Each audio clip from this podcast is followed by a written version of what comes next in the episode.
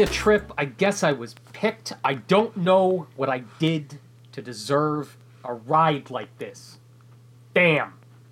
I didn't have to eat. I could have been so thin. I didn't have to be quoting these sentences. I didn't have to reap the work put in, but then, even the work in itself was such a blessing. I didn't have to see the planet lip to lip. I didn't have to make a living, writ to writ. I didn't have to dream and then begin to live it. And for that, I vow to be a vessel. Continue podcast. Episode 56. Welcome back, everybody. My name is Anthony John Agnello, and I am with uh, some wonderful human beings that I would absolutely survive the apocalypse with. We have Staff Roberts, Dave Roberts. Uh, in the apocalypse, there won't be. I don't know. We won't. The discourse won't exist. So I look. I look forward to it. I feel like I, have lived a thousand lifetimes in this like last week or two. The the, the freaking Joker movie. Uh, I don't. I don't want to see you, it. like no, I'm just I, over it. I want to throw this out. I threw this out there to the Discord podcast, uh, the Discord uh, of our podcast. Uh, the Discord podcast. You, you yeah, you uh, sent an email to the podcast hosted by the Discord it, people, but hosted by Discord, the the My Little Pony character. Uh, no, we, in the Discord, I I am spending uh, in this period between full time jobs. I am spending so little time in front of a screen that the discourse has started to truly be diluted. Like I know what's going on in local, national, and international news because I read that, but the discourse is gone. I didn't even I I literally 2 weeks ago said to myself, I wonder uh if like I guess that Joker movie's coming out soon. I wonder if like anyone even cares. and then like I just did like a very close look at just the people uh, we collectively as a group follow on Twitter, and I was like, "Oh no!" No, yeah, it's bad. It's bad. It's completely devoid of any nuance or. But uh, who cares? Yeah, uh, like I sent you a review uh, from the concourse. It's actually really good, but it basically talks about how like this movie is like a, it's a five out of ten movie, completely forgettable that has been elevated by nothing, and it will be forgotten in weeks. Yeah. Yeah, yeah. like I, man, like so I tweeted today that like so you know the scenes in sitcoms where like it shows a dog paying attention to a person and the person is talking but it just sounds like gibberish except for like a handful of keys so, blah blah blah joker blah blah blah blah trump like that's how my brain has been like interpreting twitter over the last two weeks. Like I just I there's too much. I can't follow a single thread for longer than five minutes before losing then, my mind. But then the commercial changes to the next commercial, and it, for CRT TVs and vintage Super Nintendo games, you're the Beggin strips dog. Well, I mean, that's Beggin, Beggin, Beggin, Beggin, Beggin. Oh, I, Beggin, Beggin. But no, like I seriously think that's part of the reason why I'm wanting to go back to this because it's there's no noise. Yeah, there's no noise. I you yeah, know I get that. I get that entirely. Uh, people people who have to deal with noise all the time, people who subject themselves to noise bark, on the show, bark. are named Susan Arendt. Hello, Susan. I'm just wondering what the noise in this metaphor is, because there's so many different ways that can go. Yeah. Uh, the actual dogs barking. Your noise, which I which I subject myself to, or that it's it's it's interesting that you, uh, Dave, that you bring this up because just yesterday I was literally thinking about Twitter, which I've been on for twelve years. Yeah, eleven That's here. Not... It's it's hell. Like the seeing that number and going, oh my god. And it's it is a foreign language at this point. Yeah. It is its it has its own patois, its own reference points, its own everything. And it's one of the most rapidly evolving languages probably on the planet, which I find mm-hmm. fascinating from a linguistic point of view. And uh, I, yeah, I was just thinking about that yesterday, like, like trying to have a a conversation, a pop culture conversation with people who aren't fluent in Twitter, you have to you have to switch back to oh I can't I can't say I feel attacked, can't say mood, can't say Yeah. you know look at this massive unit you know all, like all of these these phrases that get thrown around Having a real normal one on Twitter, right Twitter. like this is this is fine. It, Uh, it's fascinating, like that linguistically, Susan, because it makes it impossible to incorporate that language into any art form. yeah. Uh, this is a, a little shout out to a, a listener of this show, uh, my friend and mailman, Devin. Hello, Devin. Wonderful Hi, Devin. being. Devin is uh, my canary in the mine for Borderlands 3 because I'm not fucking. yeah yeah You couldn't. You literally No. couldn't. Even if people were paying me to play things these no days, no All the magic tricks in the world couldn't get you to play Borderlands 3. wild flash drives couldn't drag me away. uh, so he's he's telling me all about Borderlands 3, and he's like, you know, I guess like if you think if Borderlands 2 is funny, you'll think this is funny, but but it's weird that the memes are so outdated. And he's like, there's a side mission called Big Doc Strength. wow But then it occurred to me, A, that's really tacky. That's some hack bullshit. Number A, number two. yeah B, uh, The I- letter I- to. I had forgotten that, like, that phrase entirely. You lived an entire lifetime. I've lived an like in it the last year. since that was a thing that people on Twitter and Yeah. Reddit were saying. yeah Uh, big dick was like, energy by the way not strength yes, it's energy right.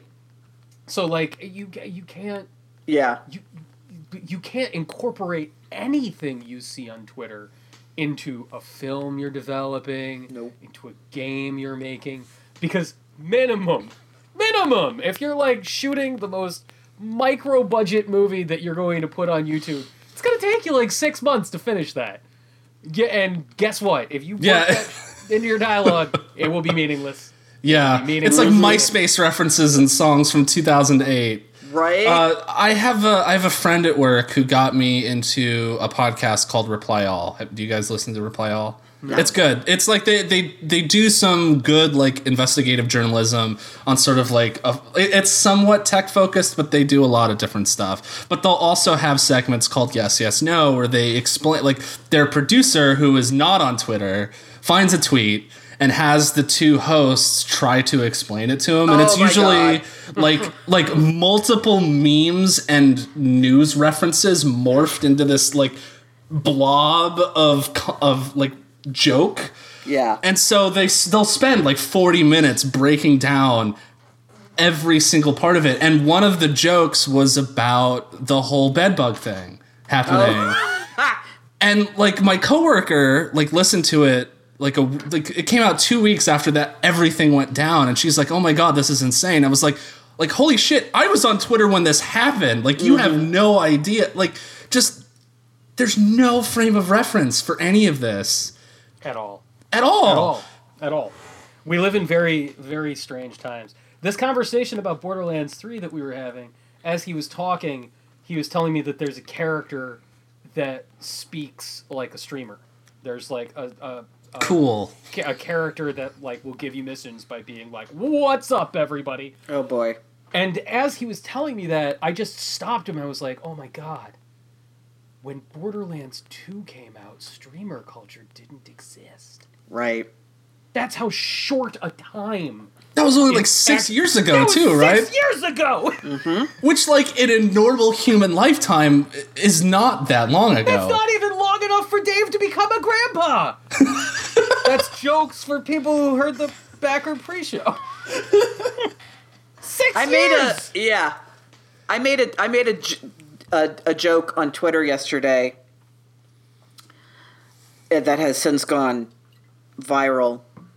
Uh, what's up, everybody? My name's o- it's Ozymandias. Look at my works, despair, and subscribe. That's good. That's some real uh, plum.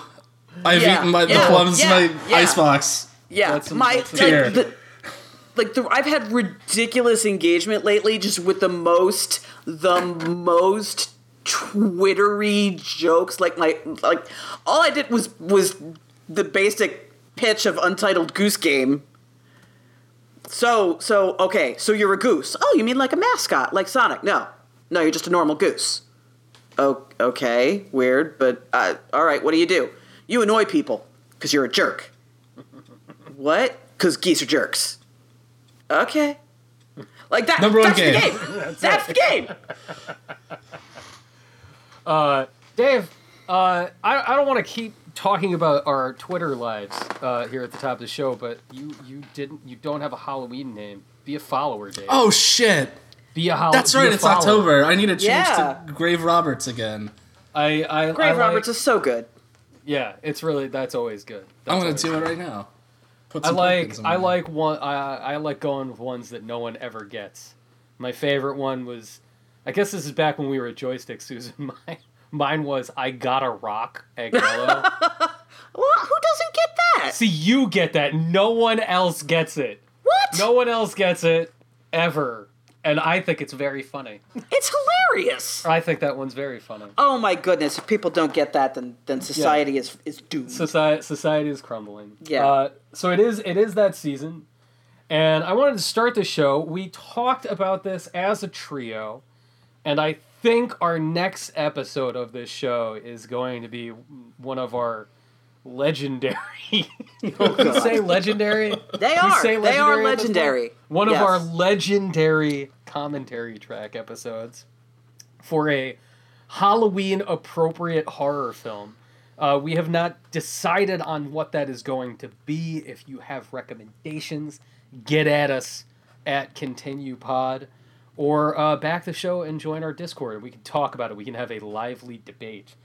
But to uh, get yourselves in the Halloween spirit and that mood, I wanted to talk about horror games here at the top of the show. This is something that two out of the three uh, members of the Continue tripod are very into, and we're constantly trying to convince Dave to do it. Sometimes we do get Dave. To I'm a play wimp. horror Game. Resident Evil Seven. It happened.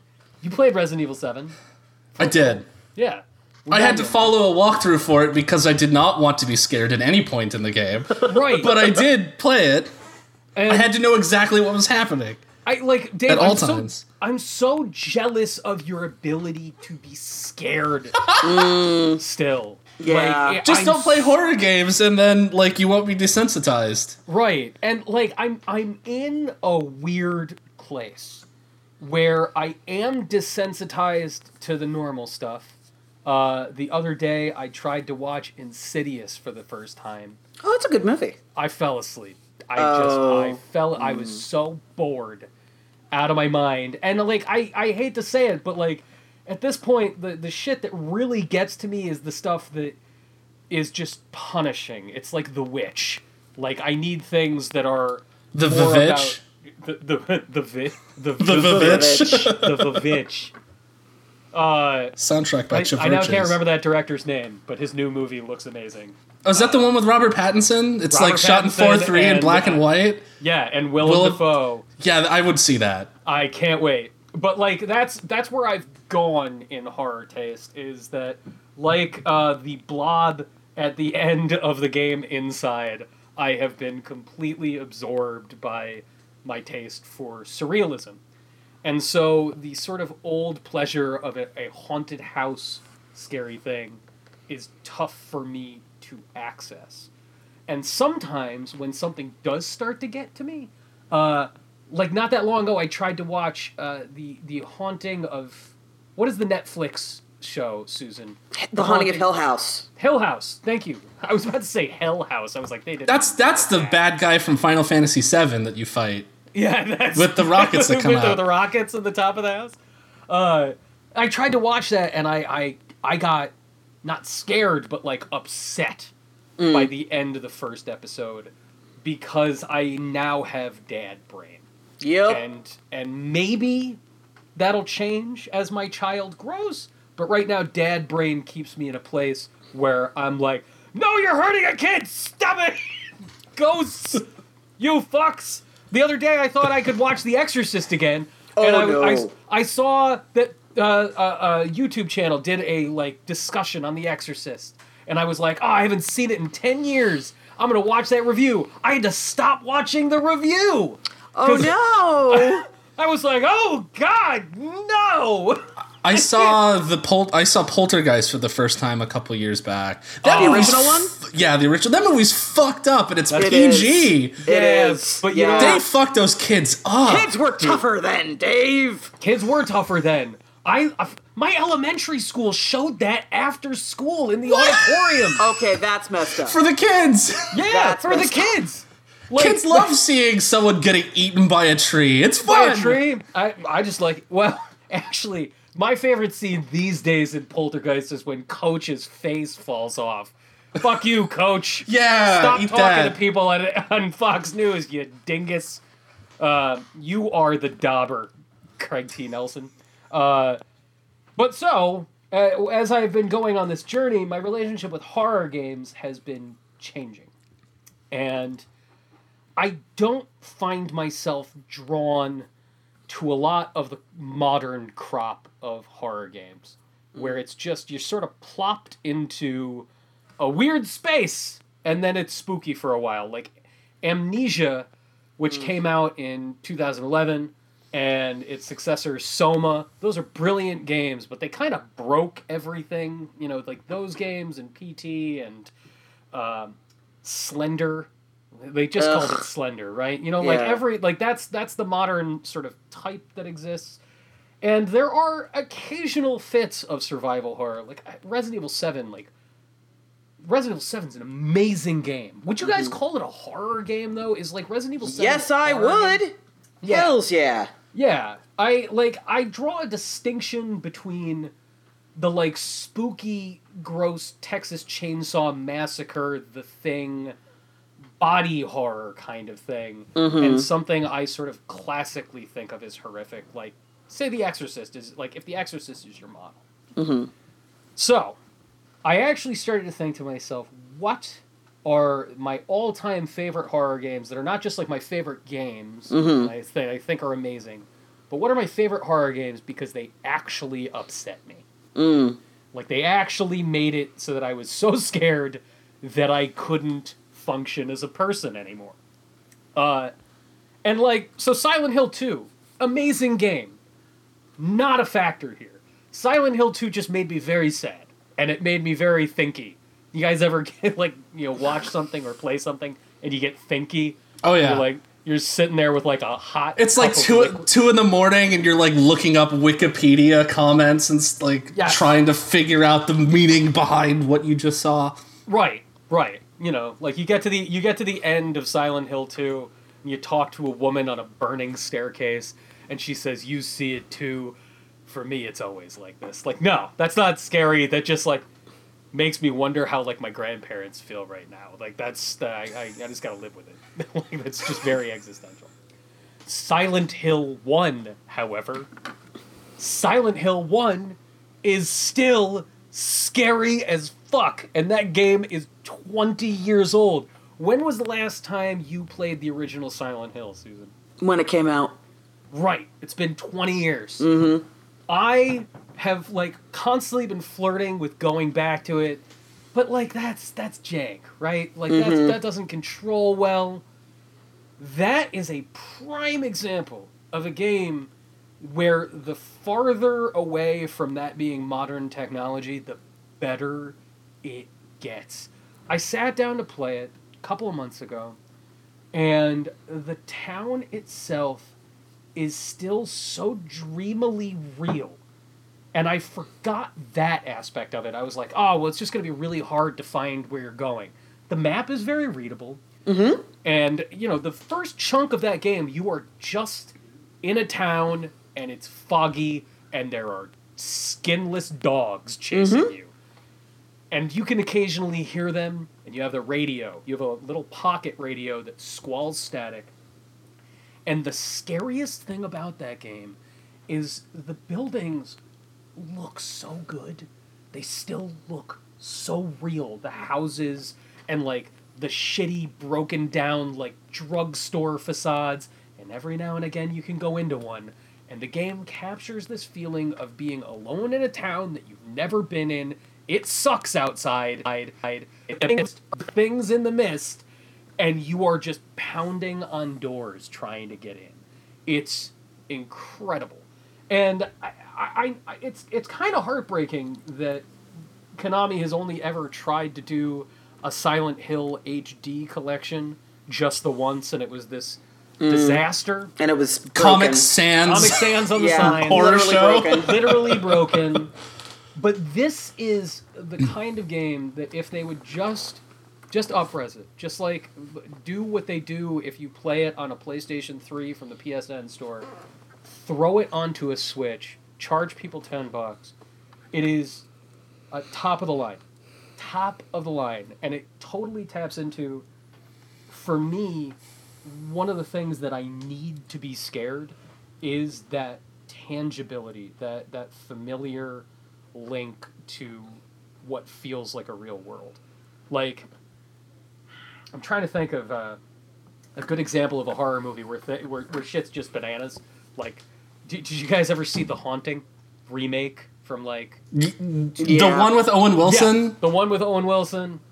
gets his head lopped off by a like stone Right, lion. like that. It's Wow, it's- and then it's just gone. So silly. That's a movie that literally has a final boss.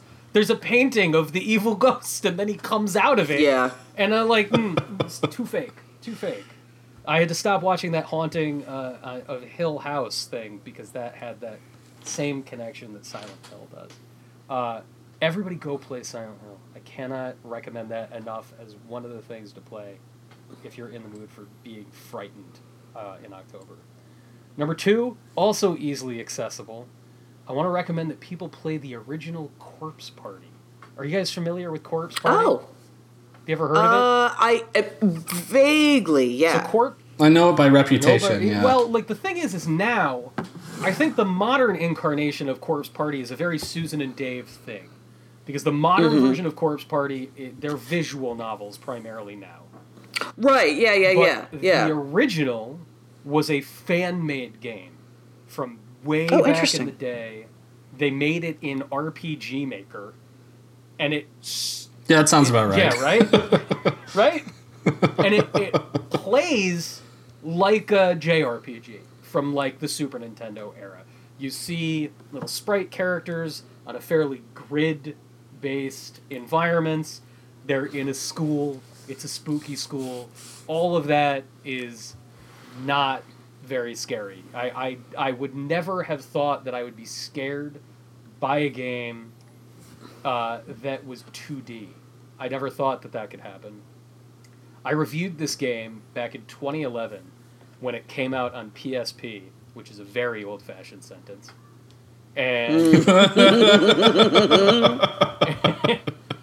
and uh, this game, it, it so you could see even then how it transitioned to visual novel because you'll go around, bunch of kids are in an after school pro, uh, like club. They hold a séance.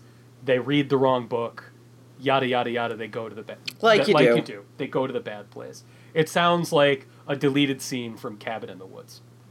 Uh, interspersed with just the regular exploration and talking to people are painted, full drawn scenes like you see in a visual novel, like the Nonary games. Uh, you'll see a thing. And the first room in the game, when you finally start playing, it's still such a striking image. You are just this kid. You're now in the same classroom you were. All of your friends are gone. So you've already got the spooky factor of being stuck in your school at night, which is just sort of like a classic feeling of wrongness. And the description is the door is just a drawing of a door. The windows are just drawings of windows. You are stuck in a room with no obvious exits. And the only thing that you can observe is a cabinet in the corner.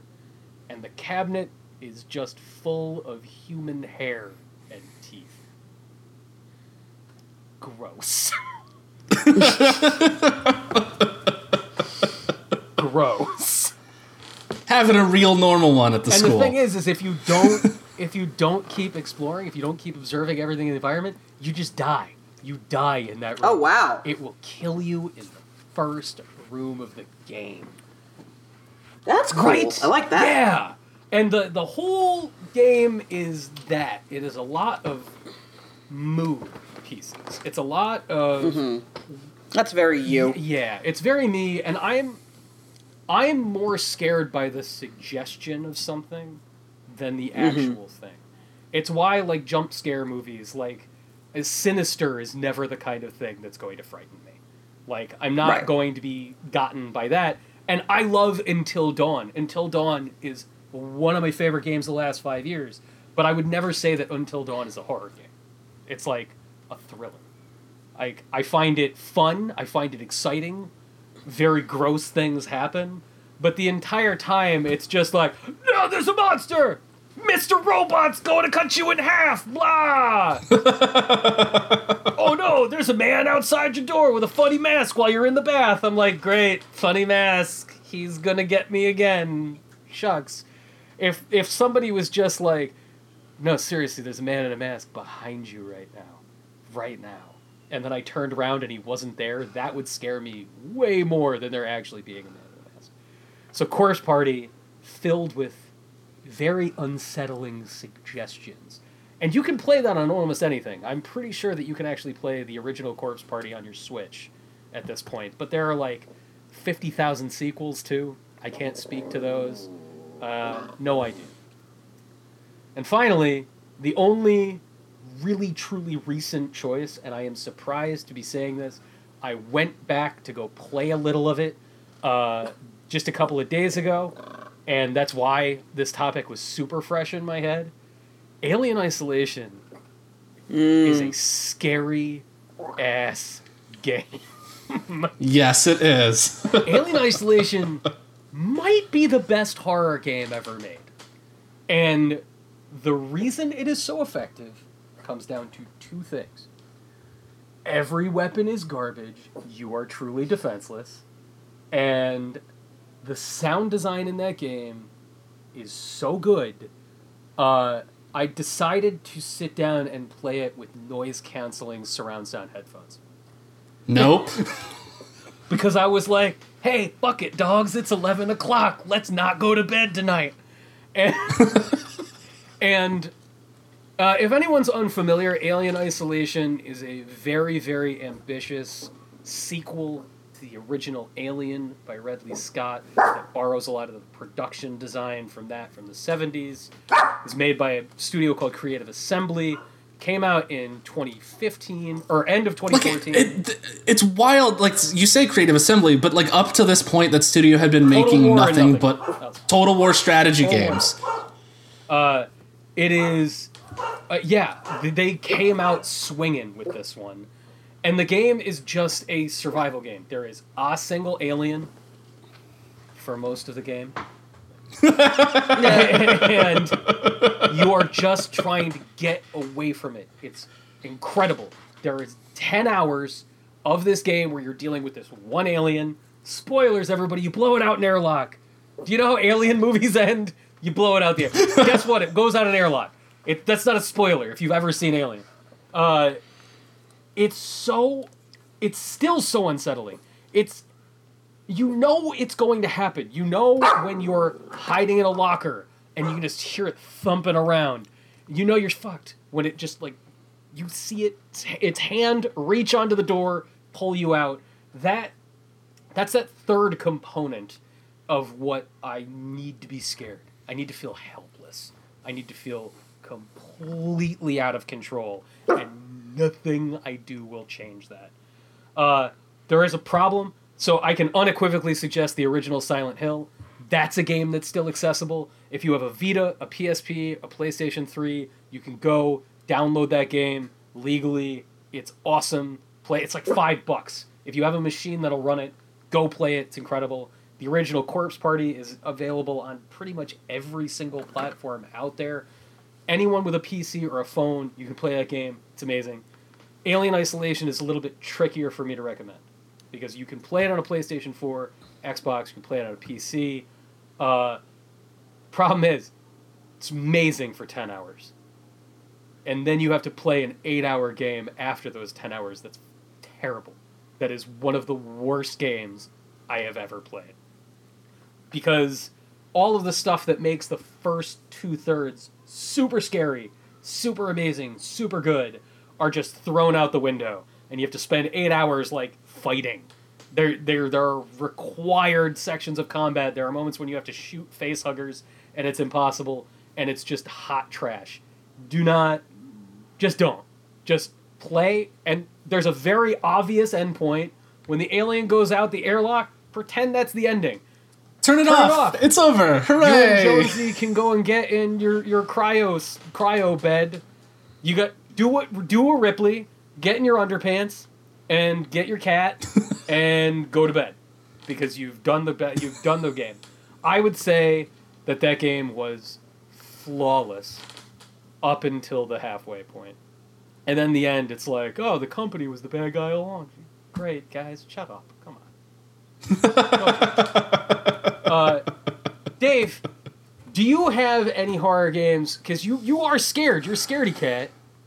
Are there, yeah, I'm a big baby. Are there any horror games that you are fond of and that you would put to the people, or are things that actually scare you?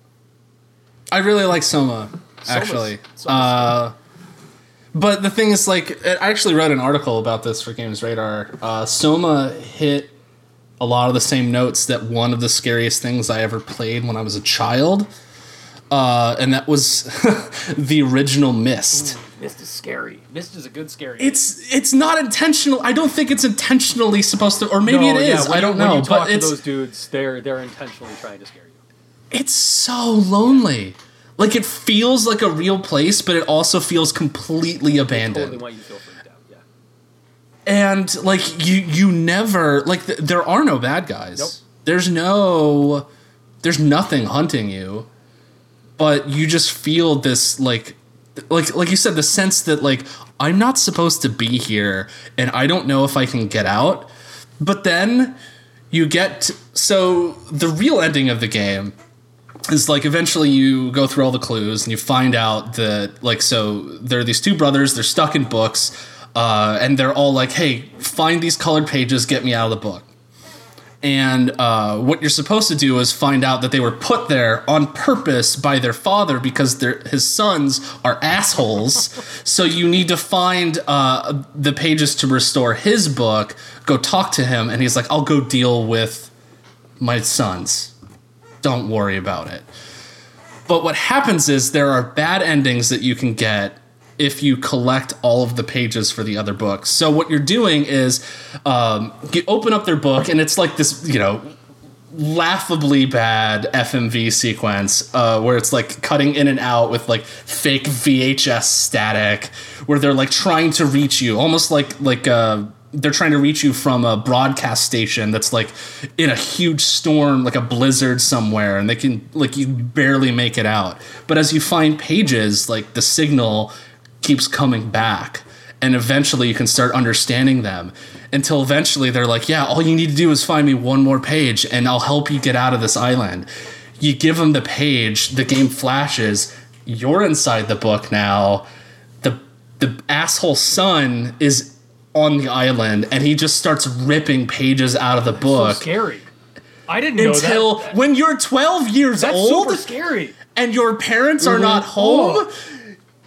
You are staring infinity in the face. Yikes. Yeah, I didn't know that. it's fucked had up. idea. I thought- yeah, it's fucked man. up. What do you play Myst on these days? Like, can you just can you go to? Uh, it's on iPad. You can play it on your DS. Uh, don't do that though. Don't. Don't it's bad. do that. it's really bad on the DS. but uh, you can uh, buy all of the Myst games uh, from from Good Old Games, I think, and Yeah. also Steam, and also direct from Cyan That's Worlds. that's. And uh, isn't I think there's Switch? like a real Myst version on iPad as Yes, well. that is that's correct. kind of that's like the the version that's like readily available right now, where they sort of remade it in a more like like it's less like click photo appears Oh, and it's more like 360 degrees. Uh, not like full 3D, but like you can look around. I think having the Um, old fashioned, like having an old fashioned interface makes stuff like that nice and spooky. I think. Like Yeah. there are horror movies that I still like watching on VHS. Like if I feel like watching Hellraiser, I'm not getting a DVD out of that. Give me I mean, that game was made for VHS Yeah, or game. That movie. Yeah. Uh, man, that's a good one. Yeah, Soma is also good, especially nowadays when you play Soma, you can play like a no death version, where like they Yeah, because like the thing is, it's obvious that they were making one game and realized that they tapped into something else and decided to take that thread to its conclusion. Because the game that it becomes, it starts out like there are monsters that you have to avoid. And the monsters aren't smart. They're not particularly difficult to avoid. It's annoying. Um, they're yeah, they're Yeah. they're purely there because it's a video game and you have to have something to challenge you in some way. Otherwise, you're just walking from like point to point in like utter underwater darkness. But it, I think that would actually be scarier in some ways. Just like all you have is like the sound of your breath in your like uh, under your diving suit. You're lost. You don't know where you need to go. Um, and then the game just starts pulling some crazy existential bombs on you. Soma's Uh, thinky. That's a thinky game. yeah, yeah. That's that's. Uh, I'm gonna be staying up until 2 a.m. Like just just staying awake because I don't really want to sleep right now and be alone with my thoughts. one of the hardest endings in any game of all time to deal with. That ending is tough. Susan, what is what's a good recommendation for you? Like, it's funny. I don't feel, I don't feel like we've talked about a good horror game on this show in a really long time. Yeah, there's a reason for that. Yeah. It's kind of dead out there. yeah. Uh, it, well, it's also so. wh- Okay, yeah, do it. all right. I'm sorry. I'm going to be that person now. So the what happened in horror movies is when uh, movie creation was democratized by you know GoPros and movie editing software, and suddenly you could make a movie for ten thousand dollars and and release it. The same thing happened with video games, right? So what happened in movies with horror movies was the Blair Witch Project which made a fortune relative to its production costs, which spawned the found footage wave. Now, then after that, every movie was found footage because you could do it on the cheap. And what got lost in that wave of copycats was what Blair Witch did was it had a story, it had an idea mm-hmm. and then used its lo-fi nature to its advantage to tell that story. Everybody else is just like, whatever, we'll just, you know, get GoPros and we'll go in the woods and everybody just improv Oh, your there's lines a and it'll be ghost. great. Yeah, exactly. It forgot that you need you need that foundation to build off of. And the same thing happened in indie horror games. Suddenly, you could, you know, game development tools uh, and digital dri- distribution meant for a rather low buy-in, relatively speaking, you could get your game out there, which is which is great in the macro because that you know the more creators we have, the better art we end up with. But then it became we, we got it we got all the amnesia clones. The well okay uh you know monsters are too hard to animate and who wants to do an inventory system? So you're helpless and all you can do is hide. And so we just got we just got that over and over and over again. And uh, it's a it, it's a very difficult thing to do horror well in particularly in a video game because the player has agency. And for horror to work it has to be really beautifully orchestrated and tuned. And if you're like trying the same thing six times in a row like now you're just annoyed. You're not scared anymore. Whatever tension you had is gone. You're just irritated. And now the game has to do the business of building that that back up to get you back to that tense state so where you can be disturbed or scared or whatever. So it's, re- it's a really tough thing to do well.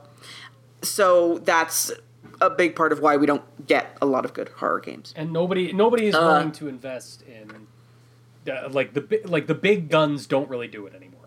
Uh, there was a time right. where like it was very very lucrative to make a big horror game at one of the big video game publishers because it didn't cost that much to make a video game and you could do it. right. Well i mean and that's that's it exactly. I mean the the video game industry has changed a lot since the original xbox came out. It just has. The the economics of it have changed dramatically. So you're not going to get a fatal frame. You're not going to get a clock tower. You're not going to get these games. You're going to get a resident evil whatever because it's a brand that people know work. And it, and it, Right. it's it's you know like Resident Evil Seven is yes a horror game, but like that's kind of the only one in the Resident Evil franchise. Like the rest of them are just uh, gross action games.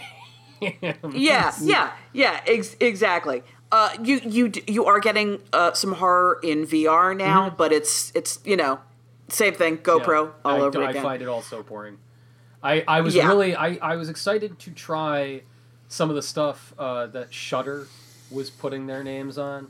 Uh, and Yeah. that like Elijah Wood and those guys were involved in. Yep. So I've been checking out some of those demos and I could go to sleep. I just like Yeah. It's it's a it's a lot of not very good. That said, uh, I I do acknowledge that I am very very hard to please with scary stuff. I'm a very very tough sell. I'm really hard to scare at this point. Uh, I did not know this about myself until I don't even remember what I was watching or doing. But the what happened in the movie was somebody was decapitated, and I was Yeah, like, there his head goes. whatever." Yes, Yeah. I saw that. This happened to Owen Wilson like Yeah, right. I'm couple like, years "Oh." ago. I saw it. Uh, And then, and then the person with me is like, "What is wrong with you? His head is." A, I'm like, "Okay, well, Seen yeah, it. eh, like it's it's such a it's such a like crutch to like yeah that's it's easy to go oh, especially yeah, when your it's in head's like off. the context of horror.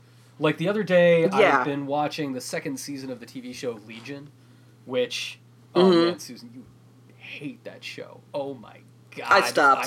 I, I, I, can't because I, was watching it, and Kate, Kate, my wife, was like, "Why? Or what is this?" And I was like, "Baby, it's like if David Lynch and Wes Anderson were the same person. This is yeah. this is for me." but like, you know that no no no but you okay this is i have such a specific reason why i can't watch that show anymore uh, when the first season came out we were working we three were working at games Yes, radar and my job was to edit all of the content that went up before it went up and leon hurley was doing recaps of legion oh, oh and no. every time, yeah, every time he referred to the character played by Aubrey Plaza, he called her Aubrey Plaza. That's Plaza. not great. That's it's. every single Oh, time. no. So to now- be fair, that that is her character. Yeah, true, true, but still, it's, okay, You gotta Yeah. say Lenny. yeah, but A, I had no idea who this woman was before this show. Oh yeah, all right. So I'm like, that is meaningless to me. And now I'm just reading this very unusual name over and over and over and over. And so now if I see her, all I get, Aubrey Susan, Plaza. you don't remember Aubrey, Aubrey Aubrey Plaza. Plaza. from your favorite movie of all time, Scott Pilgrim versus the World? Oh, I watched 10 minutes of that movie and turned it off because I wanted, Yeah, you wanted everyone to To- die. I, wa- I just, I wanted to get a nail gun and just like I I will recommend. right into I- my head. It was that, I hate re- that movie I so rewatched much. that movie just recently. Uh, Does it? It doesn't hold up, It- does well, it? parts of it do. Uh, parts of it are incredibly entertaining to watch. Go onto YouTube, Susan, and just look up the Chris Evans scenes. People, people, Okay, yeah, people that, that, forget. that, that, that part is it's ama- legitimately yeah, it's good. amazing. People forget that Chris Evans. I believe is in that. It. I believe that. But it was, it was when he's peeing and there's Yeah, like a meter, a, a, meter. uh, there's a UI and I'm like, It's like a "Stop it." video game. It's like a Susan. video game. Susan, it's like it's like a video, like one of the Super Nintendo games that he plays, because Yep. that's Yep. the references. It's it's a little too Big Bang Theory It's, for me. yeah, I just it is can't. a lot of that. I have too much self respect to it's, enjoy it's, it. It's Sorry. indie, indie Big Bang Theory. Oh. So anyway, God. in Legion, But in anyway. Legion, out of the Oh, blue, they are they. There's like this sequence, uh, narrated by Jon Hamm, where Jon Hamm Hmm. is talking about what a delusion is, and Mm-hmm. how a what a delusion is is an idea that is bad that you are convinced is real. Mm-hmm. And so, out of the blue, Jon Hamm starts narrating a story about a man who wakes up one day and suddenly has the delusion that his right leg is not his own. And it Oh. it so oh. quickly and abruptly cuts to this man sawing off his own leg that I was like, no, no, God! and I can't remember the last time that like gore really got me. Yeah. But like I like I Yeah. like Kate was in the room. She's like, no, no, I hate this show. Yeah, that really the heebie-jeebies. Uh, before we leave the topic of horror, I will say like a. co- Do I not get to Oh, talk wait, about I- the I- horror No, games no, I please. I thought I thought you had concluded your point. I'm sorry. No, please. No. Do it. No, not at all. Uh, the the the the stuff that scares me because it's interesting now that you have dad brain Yeah. and and all that. The stuff that used to scare me when I was younger. Uh, I have also evolved just because I'm older and I feel like I understand what the stakes of life actually are now.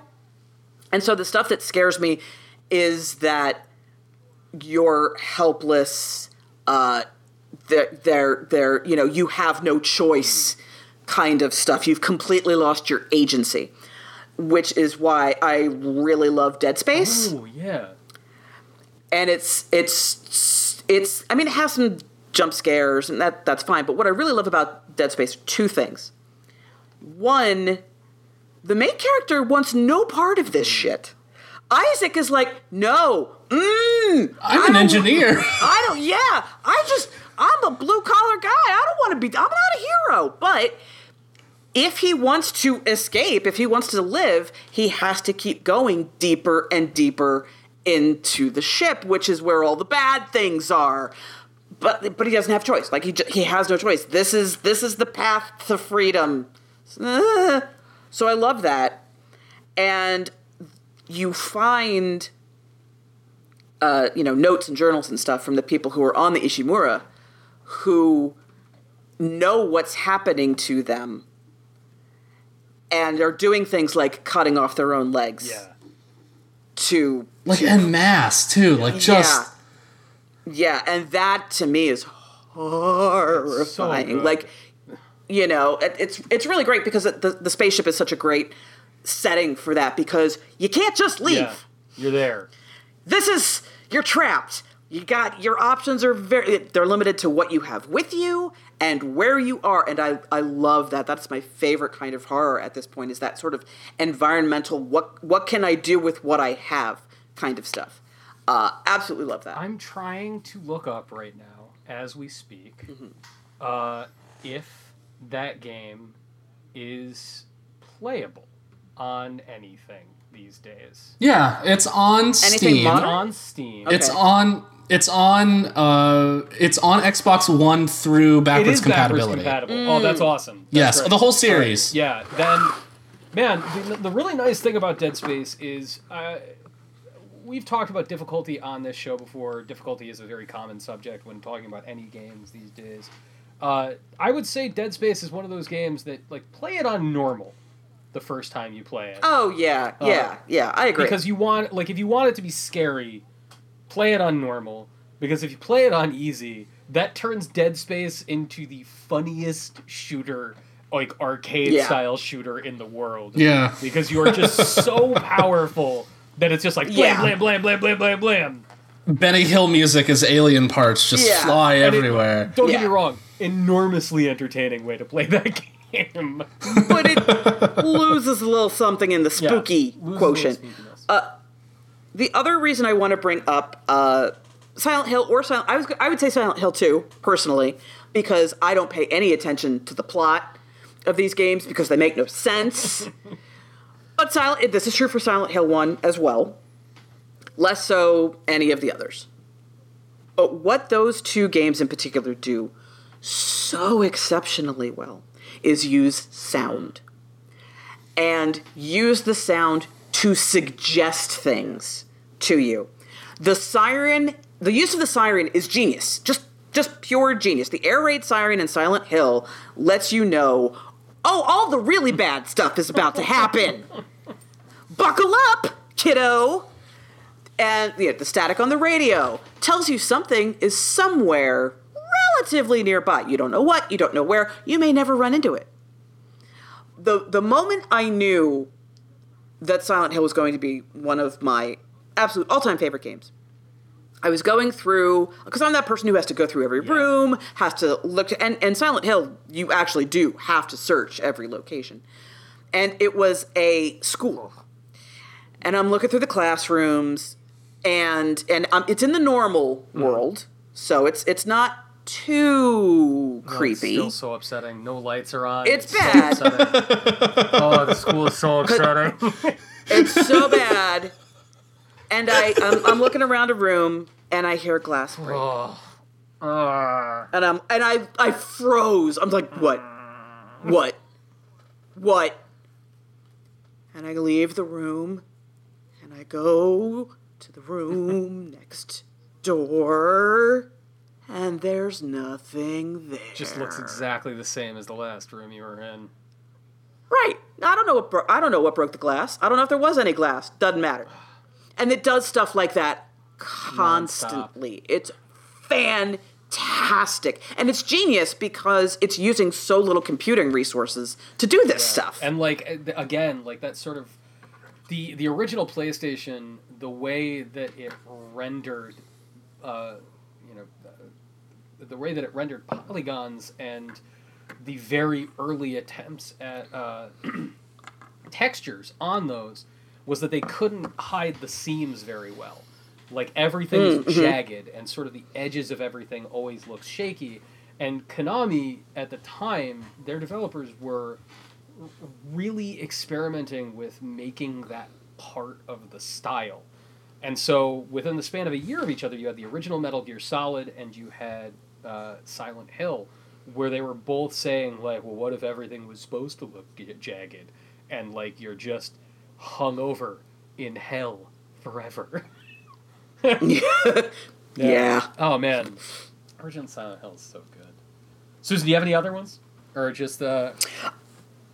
I you know, just I will always I will always the first half of Resident Evil Resident Evil 7. Yeah, Re- Re- Resident Evil's Not the second half. Forget it. There, there's a very clear demarcation uh, in that game. The first half, I, I love it so much. It's a haunted Yeah. house. Period. and it's good. And the stuff that happened, I, I texted you when it happened. We had a we had a whole conversation. We both got The to experience big- each other's experiencing of the very first moment in real time.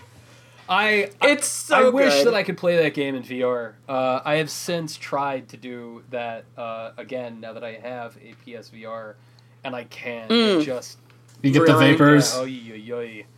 I feel like Joe Lieberman watching a Night Trap clip. It's, it's deep That's a deep- cut. that's a Very deep nice. That's a deep one. Nice. Uh, nice. Yeah, it's funny. There are so many like old, wonderful survival horror games, and the problem is, is none of them are accessible anymore, and so many of them are so hard to play. Uh, Rule of Rose is such a scary, Oh, yeah. scary, scary game, and like not only is that game like two hundred dollars now, but like Oh, wow, oh really? yeah, Rule of roses Yeah, it was like a late era Atlus PS2 game. Oh, that'll do and it. it just like it's you just fight against it nonstop, trying to just do anything. But God, is it Yeah. fucking scary? Uh, just like Blue Stinger for Dreamcast, everybody. Yeah. Blue Stinger, the perfect, the perfect launch game. Uh, Blue Stinger is not perfect. Uh, anybody who does not Blue- know what Blue Stinger so is, bad. go to YouTube, pause the show, go to YouTube, look up Oh. Blue Stinger intro Dreamcast. Yeah. Susan, Yes. what makes a game perfect? I feel like A game is perfect when you can't think of a single thing that would improve it. There are things that you could say that would make you like it better, but liking it and and its innate quality are two different things, which is which is something a lot of people have trouble wrapping their heads around. But yeah, when when when a game so thoroughly fulfills its mission, when it when it knows what it tries to do and it's executing that so profoundly that you can't think of as like nothing. Not like oh the control could be better, the, the camera could be the the voice act nothing like nothing. That is when I think a game is perfect.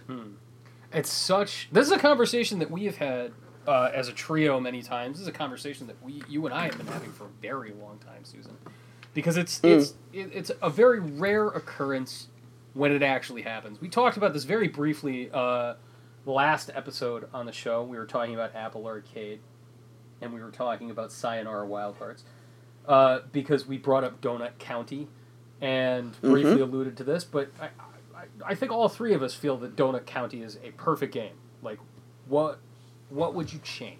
What would you take out?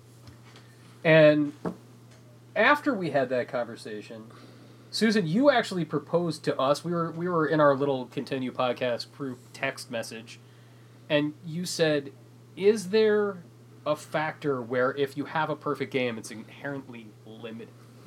It's an Yeah. Like I'm very intrigued by that idea.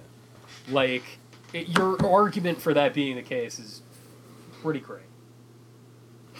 So, especially with something like a Donut County and or a Sayonara Wild Hearts, they are both perfect. In my opinion, they are both absolutely perfect. They nail what they want to do exceptionally well.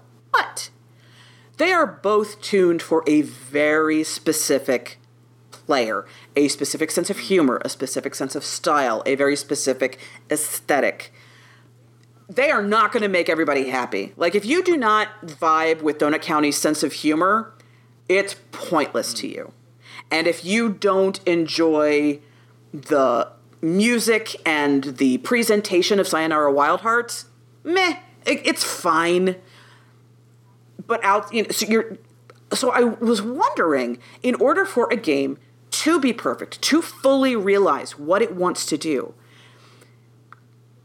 does it have to only try to be for a very small audience? Because you take something like a Call of Duty. Call of Duty wants to sell millions and millions and millions Sure. of copies. It has to appeal to a wide variety of people, of tastes, of experiences, of geography, everything, right? It's got to try and be as as much the same experience for a wide group of people as it possibly can so that you know somebody growing up in London who's 16 has the same basic experience as a 40 year old in Austin, Texas, right? I don't think it can be perfect because it has to appeal to too many different tastes and experiences and players. Yeah, and I, I don't know, like Dave, what what is your what is your feeling about what makes a perfect? Well. I- I'm, I, I I really want to respond to that, but I want to hear what you have to say first. I, I, I think you're onto something a, a bit there, um, especially because like I don't think like Call of Duty can be a perfect game because there's so much of it nowadays. Like you could say Call of Duty Two maybe was like a perfect game because it's like the perfect essence of like a, a first person like a World War II first person shooter. They did it right. Like they invented the the uh find you know hide and then heal like there's no med packs then they did all the cinematic stuff like they they figured it out but now call of duty is everything it's the campaign it's the multiplayer it's the That's the battle interesting point. royale it's the alien or the zombies mode it's the, there's just Gun so Madden. much They of it Gun Madden. yeah, they make Gun Madden, Mm-hmm. and they do it every year. So like, I just in that case, I just think that there's there's so much of it because again, it's it's this thing where they they want this product to appeal to as many possible people uh, as they can. So they just shotgun method. Um, everything. Where, um, like even like I would probably consider Super Mario World Yeah. a perfect game, and that game sold millions mostly because it was just packed in with every Super Nintendo that you bought. yeah, yeah. Uh, but like you know, and Super Mario is a beloved character. Like people all over the world know him more than like. Like, wasn't there a time when he had more brand recognition than Mickey As, Mouse of, or as like it something? changed over from Mickey Mouse to Mario in 1997, Yeah. it's still true. But that game is only trying to be a side-scrolling platformer. Like it's it finds lots of things to do within that milieu, but that's all it's doing. It's not like th- there's no multiplayer battle royale mode. And like when they try to do the multi like the the Mario Bros mode in like Super Mario 3 like eh whatever. So like I, I think that like they, they distilled the essence of Mario in that game and then just played with it a bunch. Um, Yeah. but I, I think that's really what it is. It's like it's finding that edge and then sharpening it rather than dulling it so you have a product that appeals to, you know. Yeah, Hmm. it's really weird. Uh, You know, the, the Super Mario example, I jumped to saying Super Mario Brothers 3 when we were having this conversation via text the other day. And I don't really stand by that anymore. I think that there's there's really something to be said about following that train of thought, Dave, of it, it has to be uh, you know, it, it has to be too many things at the same time. Like it's complex. And it's funny, like I, I always think about like the intent behind things. The original Super Mario Brothers, you know, the Famicom, you know, that, that hardware was starting to get a little old in the tooth uh, by 1985, uh, after two like sort of banger years in 19, 1983 and 84 in Japan. And Nintendo was they put out like a disk drive add-on and they were like the cartridges that we're making the cartridge is it's too small and we're at the end of our rope with what we can do with these cartridge games. They hadn't really realized that they could put expansion modules in there which is what made the nes so popular. And so the, the super mario the original super mario brothers was to them they were like let's make the ultimate cartridge game for the famicom let's make the ultimate cartridge game the, the thing that is the most you can do with this and they made the original Super Mario Brothers. And so it was almost like made with the idea of perfection being the goal, like this ultimate expression of what the technology can do. And as far as what those original bare carts could do, that really was the limit. Like that was pushing that machine as hard as it could go without adding more tech into the little box. But even that game's not perfect. Like the original Super Mario Brothers is weird and broken, and the weird brokenness is what makes it so memorable 35 years after the fact. Like the, the minus world that you can access, the infinite one ups by jumping on that little turtle thing. When I think of the games that I actually think of as perfect, things like Donut County, Untitled Goose Game, I think Untitled, I think Untitled Goose mm-hmm. Game is a perfect game, bar none. I agree. Don't Yeah. change anything. Perfect game. They're so limited in scope that they have Mm-hmm. the ability to sort of be flawless.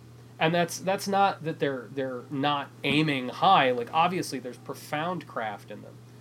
But they're they're modest in their scale.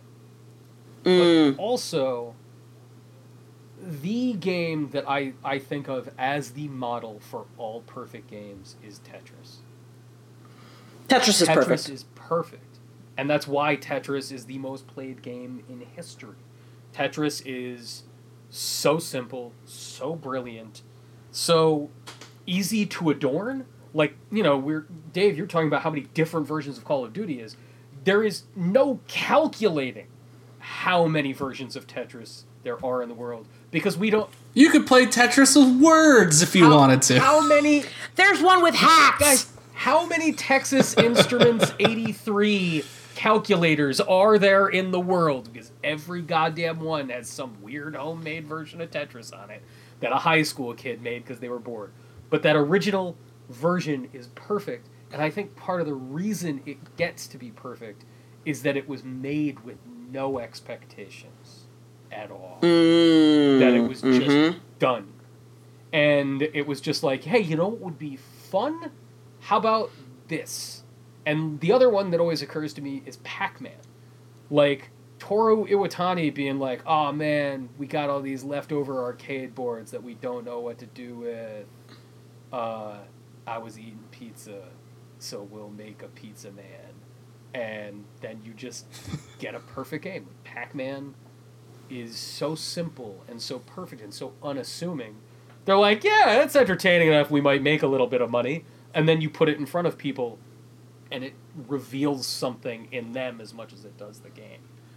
Uh, I don't know if I could point to like a narrative based game. That's, That's perfect. perfect. Hmm. Like something that tells a story because I, I genuinely think it's just Someone's gonna say "Gone Home." You're wrong. Stop it. I love Gone Home. I love it, but it's not. That's not a perfect game. Uh, No. I think I think it all it's because narrative is ultimately messy. and it's subjective. Like it's entirely subjective, yeah, uh, how you're gonna respond to it. Like I could tell. especially in a video game because you could see something that someone else doesn't see because you pointed the camera in the wrong direction. Right. Yeah. Uh, Although to to our previous point, here's another thing. All of the games that we're talking about being so limited in scope, they're very short mm-hmm. experiences. yeah. A narrative game by definition is usually going to be longer because it's trying to tell a story and has to put game parts in there. And the longer it goes on, the bigger room there is for it to go awry. Uh, yeah. Yeah. It's, it's tricky. I like. I, I don't know. There there are things that I love, and I would sit here like. Oh, yeah. you know, we we just had this long conversation about horror games. Like, part of me wants to say Silent Hill Two is a perfect game. Like, I do kind of think Silent Hill Two is a perfect game, but I think it's emotionally perfect. I don't think it's mechanically yeah. perfect. Right, right. Like, eh, yeah, you can't say there's nothing you would change about Silent Hill 2 because you would change the camera, the controls. like, like, like that's the thing. Like, I love those limitations in that game. But like, would I change the mm-hmm. menu? Would I change the loading times? Would I change? well, exa- Right, yeah. Like, all of those, all of those little different things, and even that, like, again, like it comes down to taste. Like, I, I am one of those assholes that sits there and says tank controls in the original Resident Evil games make them better games. Shut the It fuck does. up. Go, Shut go play, up, you're Go play. Resident Evil HD, the the the GameCube remake with the improved analog control. It's not as fun. It's not as tense. Well, it's because that game was not the way that that game was designed was not designed for analog controls. It's just like fundament from a ground Yeah. level. It's you know not. what, you know what. The, Also, doesn't the, fit. Crimson The, Heads- the, the redhead zombies were a dumb. Like I appreciate it as a right. thought. It's In practice, they're it's stupid. stupid. It's stupid, but like Big Frog Man who can cut off your head does it doesn't create a lot of tension when it's like fuck you Frogman, I can run away really easily. Ha ha ha. ha. Like you know, part of the reason Frogman makes you nervous is that you're like, "Oh man, it's going to take me forever to turn around." That's not. No, that's It not. works. It's not good game I design. Love it. Uh, it really works for me. It really So then why don't because you you're an like, old man. then why don't you like the evil within? Because that's all that now, is. now that's not true. The evil within is not designed around those limitations. All of the characters are way too fast. All of the enemies are way too fast. The damage they cause is too intense. It's just shitty. Whereas you play, you know, a classic Resident Evil, it's like, all right, memorize the space. The space is cramped. The guys are slow. You got to deal with it. It's great. It, I like it. I Lies. like it. I like it a Lies. lot. Re- so Resident bad. Evil. Resident Evil Gun Survivor 2. Yeah. Oh. Yeah, everybody. Those are real. Uh, No, it's perfect. Typing of the Typing dead. of Dead. There you No, no. Uh, No. That's, man, the, the other day, the guys who were remaking Panzer Dragoon for Switch announced that they're remaking House of the Dead 1 and 2. yep. And Yep. Aren't they also working on Zwei too? Yep, like, did they're- they they're working on confirm that that's happening? Yep. I, Yep. I, I'm Mhm. very. House of the Dead 1 and 2 are games that I don't know if I want to be remade. Like, I don't like. Why would you want like House of the Dead one if it looks like really fancy? Well, it's like like it's the same thing with Shenmue 3. Like I want Shenmue 3 to look like a game from the year 2000 on my PlayStation 4. Yeah. and they're, and they're Yeah. Like if if if it has like good voice acting all of a sudden, that's, And not. But like that's that's that ties into our our whole conversation. Like Tetris, it doesn't really matter what Tetris looks like. Like you can make it look really really cool. You can have all of these fun aesthetic tweaks. You know, Tetris Effect has like some very very cool levels, right? But like it doesn't change. it- yeah, right. Like what I'm saying is. It, the presentation isn't essential, but there are games that like maybe you'd play them and they'd be like, "This is perfect," and then a year later, the presentation of it has aged in a way that sort of takes the teeth out of it. Like presentation can affect that sort of thought of perfection. Uh, Well, like uh, I, like I remember Eternal Darkness being pretty affecting for a lot of people back in the day. But you try to play it now, and it's like, oh, my volume is turning up, but that's not what what TVs look like anymore. with the Oh. green, the the, Right, the right. video thing appearing in the top right, corner, like that's not. You don't do that anymore. Oh no! yeah, nothing in Eternal that's, Darkness. Oh, that's too anymore. bad. Not anything. That's a shame. Great, Great game. great game. That. Oh boy, when was the last time you tried to play it? No, it was a moment It was a in moment time. in time. Yeah, it's. I pl- okay. The very first time I played Eternal Darkness was the N64 version. Oh wow, that demo! You played Yes. that demo? That's Wow. I did. There was a Nintendo event at it was, and if it was a public Yeah. event, by the way, yeah. And I played it, and I was like, "This is really cool." And then that's what became Eternal Darkness. Uh, wonderfully cr- outside the box Yeah. thinking, super creative, scary, just un, just just they're like, this is a really weird idea, but we're going with it. That and it it, it doesn't age well, but but Say great what you want about Silicon Nothing Knights, love they were not lacking for really good ideas early on. Yes, Just- agreed. Completely just- agree. yeah, that that Valkyrie coming down every time he died was just so good. I love it. Damn. The thing was, in and of itself, good Yeah. idea. It's the execution. Yeah, that's that's their that's kind of their problem. Yeah. Going all going all the way back. Denis Dyack is insane. Like, Also, God, I uh, that was one. Speaking of things that I played not that long ago, sort of questing to be like, does this is this still affecting? Is this still scary? When I played the original Silent Hill about mm, five six months ago, I also fired up Blood Omen: Legacy of Kain for the first time. Oh yeah, Oh, wow. it's like this weird Oh, Zelda Wow. game. Uh, man, such good ideas. The best ideas. So ambitious. It is shocking to me that that game turns on at all. Like, Ooh, it's, it is such a goddamn mess. Uh, and I beat it when I was a kid. Like, I finished that game. And I don't know how. I don't know how it runs at all. Susan, are there any other uh, games that you think are sort of worth holding up as, you know, sort of a paragon of this this ideal that you laid out? Gosh. I feel like there's there's there's an obvious one that I'm missing. I got I I got one, and it sort of just is it just proves your thesis, which is hmm. electroplankton. I I love Oh, electroplankton. Electroplankton Good choice. I got one. oh oh Rock Band. a rock band. stuff. oh my gosh! Yeah. Yeah, because it doesn't like it. It all it does it's it's it perfects the thing from Guitar Hero, but it works in multiple people, and it's like that's it. Like they didn't need to expand on it. Like There that. are things like, I would. that was it. Like, I I still I even don't know, Band man. Four, I, I- would change the UI. Like for like menus. Well, Rock Band Oh, Four is kind of like a, But a like oh, mess. oh, none of them got it right. Like they like when you're queuing up a playlist, like I, I like I wish for all the world that all of those fancy menus with all of their flashy transitions were just not there. Like Get me into the game faster. Is this is would this be an emotionally perfect game? It's definitely Then- emotionally perfect game. Okay, because uh, like that that's the like it they harnessed the feeling of being in a band out of the gate, the first one. Yeah, Done. yeah. Like that's yeah, it. I agree with that. I agree with that.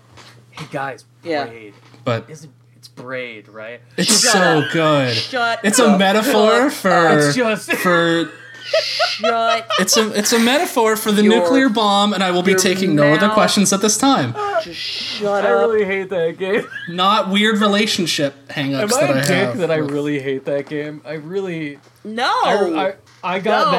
that and uh, a review copy of Too Human on the same day in 2008. Right? Right? That's an old fashioned sentence. wow.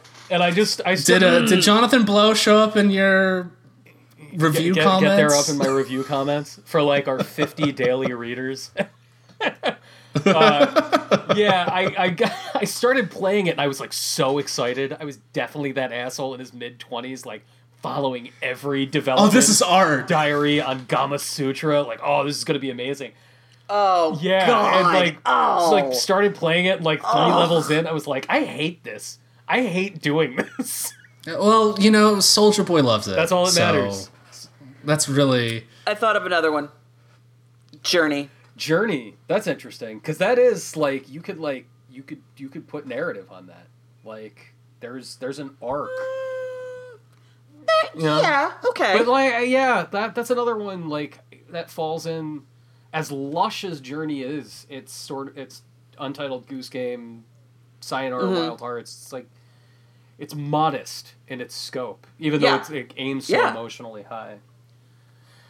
Uh, inside, right?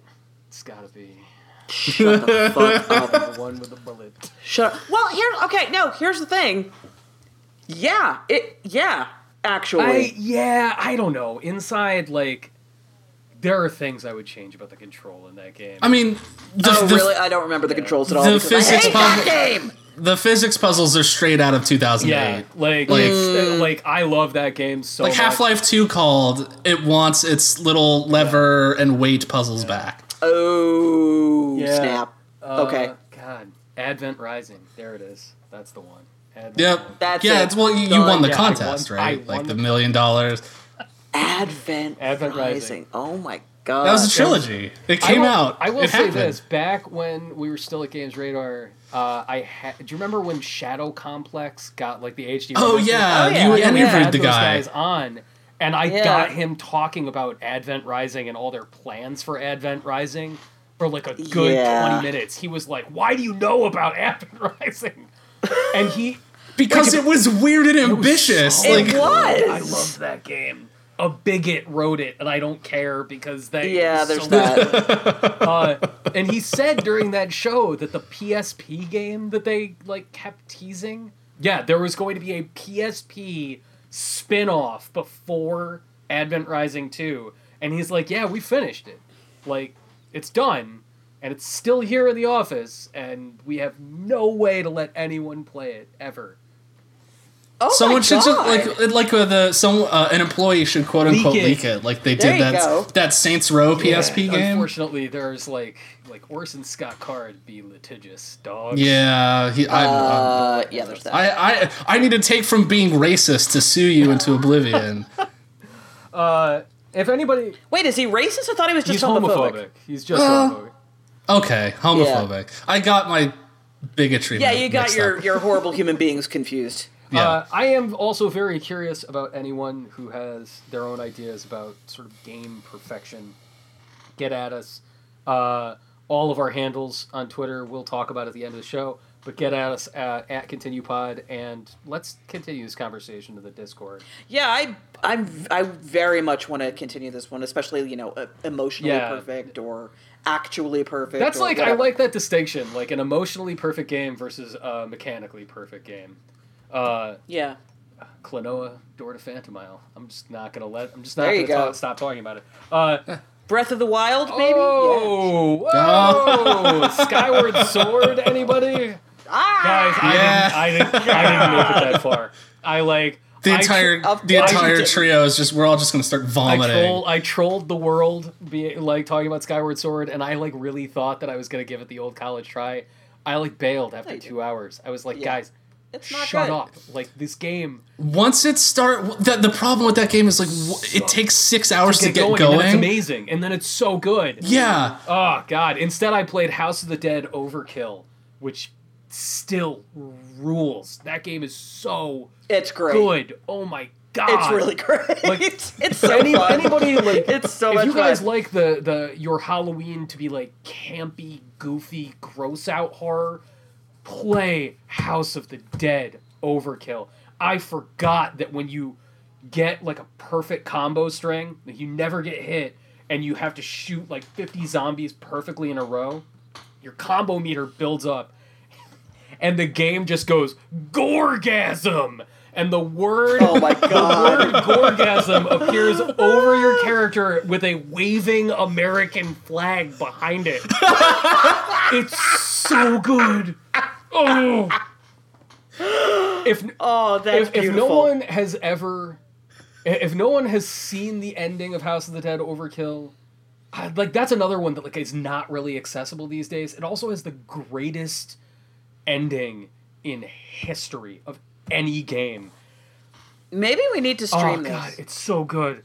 Ah, the ending is the two characters are like uh, like a G man and like a blaxploitation detective, Yep. it's like a buddy, buddy cop, cop. thing, right? yeah. Like yeah. and Varla Guns, the love interest, is she at the end of the game Guns. is just a brain in a jar. And the G Man in glasses, like you're sort of like Fox Mulder's straight white dude, is like, Varla, I know you're just a brain in a jar, but I still love you. and his partner his, his partner is like, that's messed up, but not as messed up as the fact that I think the entire last 20 minutes of this game is a damning indictment of third wave feminism. and he's like, Excuse me? He's like, I'm just saying that two dick wielding, gun wielding cop cliches gunning down a 50 foot birthing mother is a statement limited in its interpretations. it's the greatest line in video game history. I say a statement limited its interpretations 50 times a day. Easy. Easy. It's God. House of the Dead Overkill might be emotionally and mechanically perfect, everybody. yeah. That might be the yeah, one that is yeah. just across the board good. Uh, a few episodes back, we talked about games that should be collected. That that should. Eh, that was a that backer was section. bagger section. It is a bagger section. Got, do we actually have time Oh, for do this? we not have time 'Cause for we this? went on about scary stuff. Yeah. for- Oh yeah. Yeah, it's one third. Uh, we're at one third. Yeah, we can talk about All this right, later. let's, yeah, Yeah. let's kick this to the next episode. We'll bring it back. Yeah, because because we yeah. that deserves Yeah, that like deserves a a good segment. Well, that's And I need to finish Terranigma Yeah, anyway. gotta- all right. I'm almost done. I'm so close. let everybody and Bill leave it in.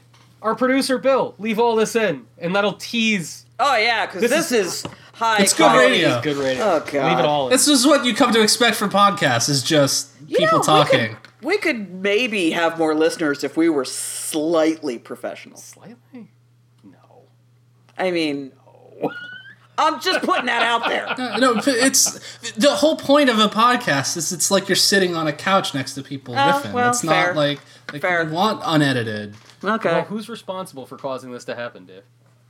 Who's on the couch Who's with on us? the couch? Yes, uh, these are these are the people. This is a very packed couch, but uh, all of our Patreon backers are going to give you all special thanks for uh, giving us money dollars to our Patreon account. We really do appreciate uh, your support in helping uh, make this podcast a reality. Uh, so I'm going to give a special shout out here to Ryan Brady, Nick Grugan, Double Taco, Yodel, Gluttony One of Seven, Ryan Mance, Pete, Adam Condra, Matthew Peters, Michael Coffey, Thierry Belair, Fancy Manatee, Denton Brock, Elio Dare, Stormshot, Frank Sands, Kalen Houston, Tyler Nilsson, Shane Nilsson, Jacob Christos, Chris Cook, Skip Dippity, Tim Chesson, Daniel Squire, and Tom. Thank you sir. all. Thank you all Thank so you. much. And it's uh, patreon.com slash continue podcast. $5 gets you into our Discord channel where we talk about stuff. and things.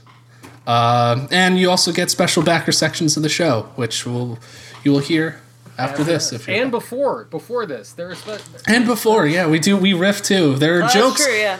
There are jokes in the show that you won't know the genesis of unless you're a backer. there in present. If you want to be, if you want to know all the lore, Yeah, if you want the gotta midi chlorians of Continue Podcast, you need to. Oh, I just didn't. I uh, Wow. I unsold this wow. to people. Oh my god, what have we done? Uh, if you really want to know how Batman's parents died, again, you know what needs? that's the anyway. When they make Joker 2, guys, they better have that scene. Oh better wow. have that Still joking. uh, where the pearl. Still joking. That's there's the name of the episode. Finally. Joker two, back in the habit. Uh, Susan, where can the people find you on the internet? Uh, just go to Twitter at Susan Arendt.